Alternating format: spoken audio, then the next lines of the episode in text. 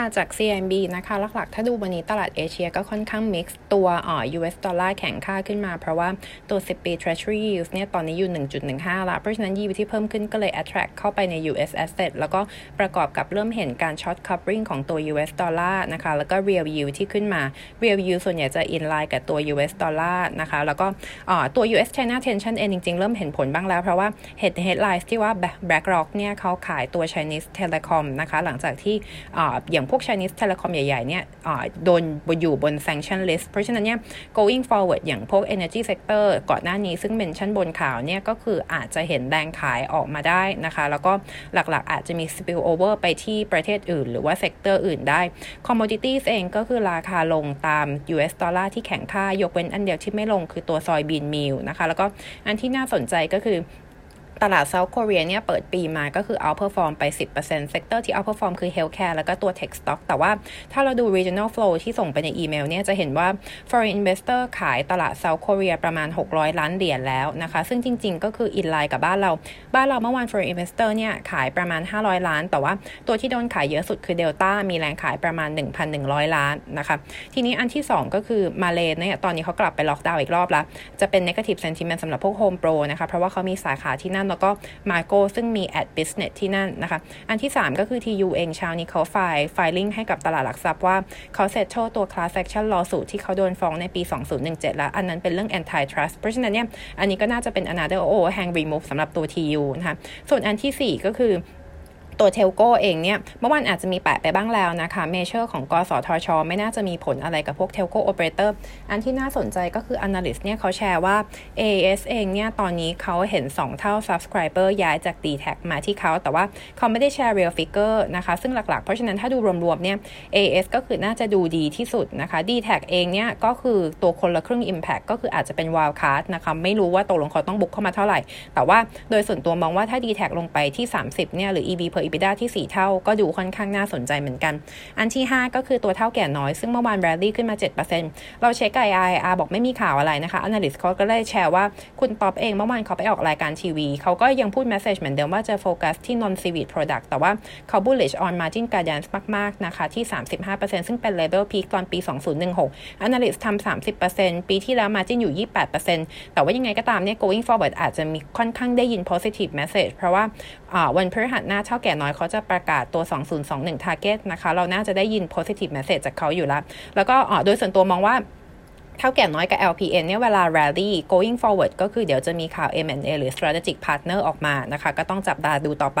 ทีนี้จาก research อันแรกเนี่ย HANA Analyst upgrade target price เป็น 52 บาท ซึ่งถ้าสรุปสั้นๆเลยเนี่ย 4Q ถ้าดูอ่อ China smartphone shipment บวก 25% Q on Q บวก 23% year on year นะคะ แล้วก็ momentum น่าจะเป็นอย่างนี้ต่อไป อันที่ 2 ก็คือค่าเงินบาทที่แข็งเนี่ย ซึ่งอาจจะ eat up margin แต่ว่าพวก contribution จากพวก advance หรือว่าพวก customize orders น่าจะช่วย offset ตัวเงินบาทที่แข็งได้บ้างอันที่ 3 ถ้าดูปี 2021 เนี่ย พวก global smartphone shipment แต่ละคนเนี่ยเขา forecast โต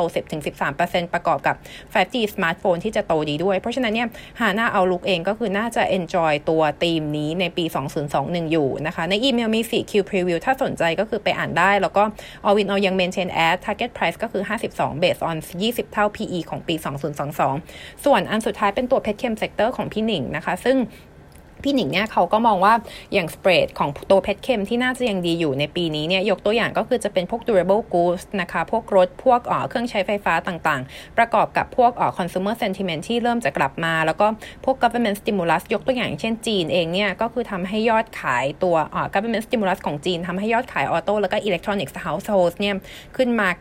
9-13%ใน Q4 ที่ผ่านมานะคะเพราะฉะนั้นเนี่ยถ้าเรียง product ที่ดี 3 อันดับแรกก็คือจะเป็น PVC PVC ใช้ในตัวออโต้นะคะ แล้วก็ all in all เนี่ยใช้ใน construction ด้วย แล้วก็ปีนี้จะไม่มี supply ออกมาเพิ่มในขณะที่ demand โต 3 ล้าน supply จะอยู่ที่ประมาณ 1.5 ถึง 1.9 ล้านเท่านั้นเอง เพราะฉะนั้นเนี่ย PVC spread ปีนี้น่าจะยังดีอยู่ อันที่ 2 ก็คือ ABS นะคะ ABS เนี่ยน่าจะดี3 quarter แรก Q4 จะมี supply เข้ามา เพราะฉะนั้นเนี่ย ABS เป็นอันดับ 2 นะคะ แล้วก็อันดับ 3 ก็คือ bisphenol คนเดียวที่มีคือ GC เพราะฉะนั้นเนี่ย all in all แล้ว top buy สรุปสั้นๆ ก็คืออันที่ 1 ก็คือตัว LG Chem นะคะที่ดีที่สุด อันที่ 2 คือ Camho Pet Chem นะคะของตัวอ่เกาหลี แล้วก็อันที่3เนี่ยคือตัว PTTGC ซึ่งมี BPA Phenol แล้วก็ Feedstock สำหรับตัว ABS แล้วก็อย่าง GC เองเนี่ย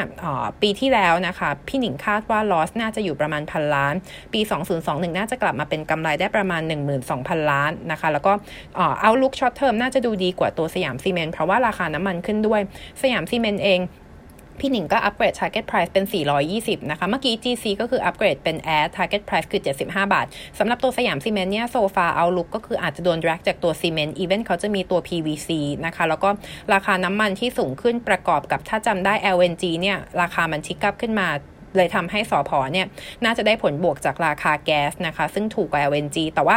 LNG ที่ขึ้นมา LPG น่าจะขึ้นตาม เพราะฉะนั้นเนี่ยฝั่ง cost ของสยามซีเมนต์น่าจะขึ้นด้วยเหมือนกัน เพราะฉะนั้นเนี่ยช็อตเทอม GC ดูดีกว่าตัวสยามซีเมนต์นะคะ ส่วน top sell เองก็คือเป็น IRPC นะคะ Lotte Chemical แล้วก็ตัว Petronas IRPC พี่หนิงไม่เคยชอบอยู่แล้วนะคะ Inefficiency แล้วก็ even เขาจะมี ABS แต่ว่า Q3 เขาจะต้องปิดโรงนะคะ เพราะฉะนั้นเนี่ยพี่หนิงก็มองว่าตัวนี้ inefficient แล้วก็เขาไม่ค่อยชอบอยู่แล้ว all in all ก็คืือตัวท็อปพิกถ้าเกิดเรียงจริง ๆ ของพี่หนึ่งใน coverage ทั้งหมด อันที่ 1 เป็นปตทนะอันที่ 2 GC อันที่ 3 คือสอพอแล้วก็ refineries เองเนี่ย even outlook จะไม่ได้ค่อยสวยมาก แต่ว่าก็คง bottom out ไปเรียบร้อยสำหรับ GIM ในทุก ๆ ตัวนะคะ พี่หนิงก็คือยัง prefer SPRC peer Refineries ที่สุดอยู่ดี ก็วันนี้มีอัปเดตเท่านี้ค่ะขอบคุณค่ะ